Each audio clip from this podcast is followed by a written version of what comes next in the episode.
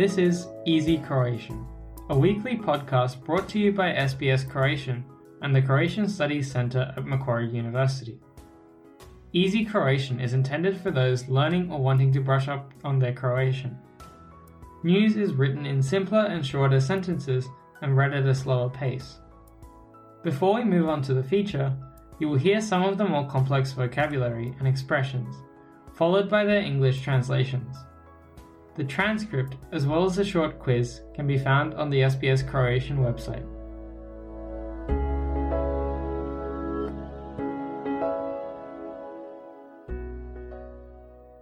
Slušate Lagani Hrvatski. Ja sam Jasna Novak Milić.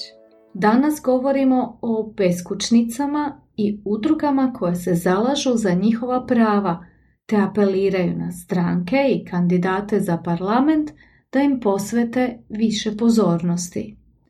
Prvo ćemo objasniti neke manje poznate riječi i izraze redoslijedom kojim se pojavljaju u prilogu. Uoči. Before, Posvetiti se. to dedicate, Beskućništvo. homelessness, Smještaj. accommodation, Grafička dizajnerica. female graphic designer, Razvesti se. to divorce, Oboljeti. to get sick, Privremeno rješenje. temporary solution, Javno parkiralište.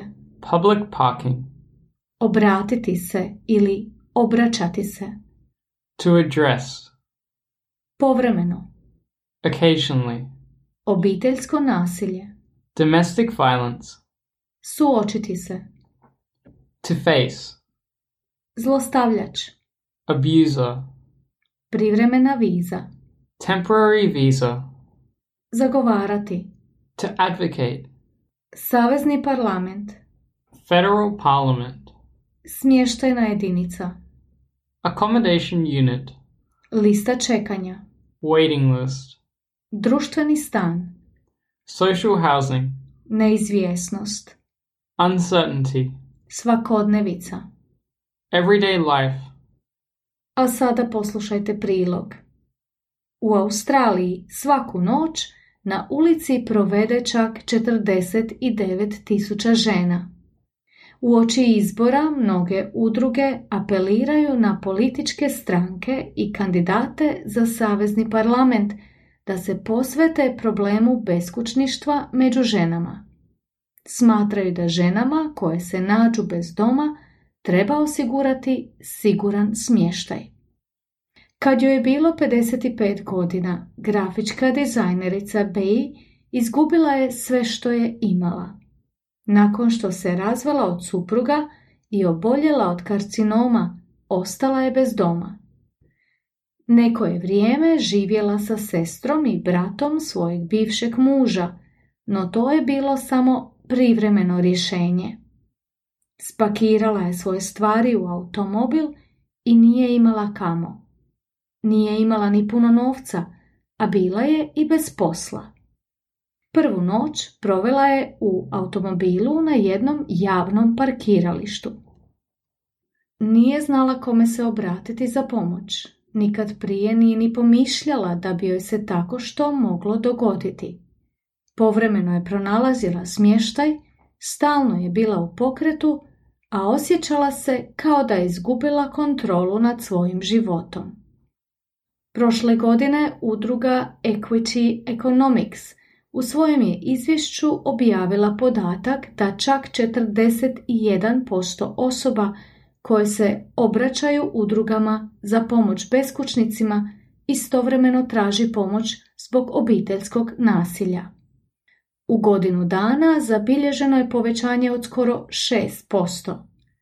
S beskućništvom se svake godine suoči 9000 žena i djece koje napuste obiteljski dom zbog nasilja. U udruzi Full Stop Australia utvrdili su da je upravo obiteljsko nasilje najčešći razlog zašto žene ostaju bez doma. Također navode da mnoge žene ostaju uz zlostavljače jer nemaju kamo otići. To je posebno čest slučaj među ženama koje u Australiji borave na privremenim vizama ili onima koje su se nedavno doselile. Full Stop Australia je jedna od brojnih organizacija koje zagovaraju prava žena i koje apeliraju na stranke i kandidate za sljedeći saziv Saveznog parlamenta da se posvete problemu beskućništva među ženama. Kampanjom Unhoused od sljedeće se vlade zahtjeva da uloži 7,5 milijuna dolara u izgradnju 16.000 smještenih jedinica za žene koje nemaju gdje živjeti. Izgradnja stanova otvorila bi oko 47.000 novih radnih mjesta, pa bi se tako 15 milijardi dolara uložilo u gospodarstvo.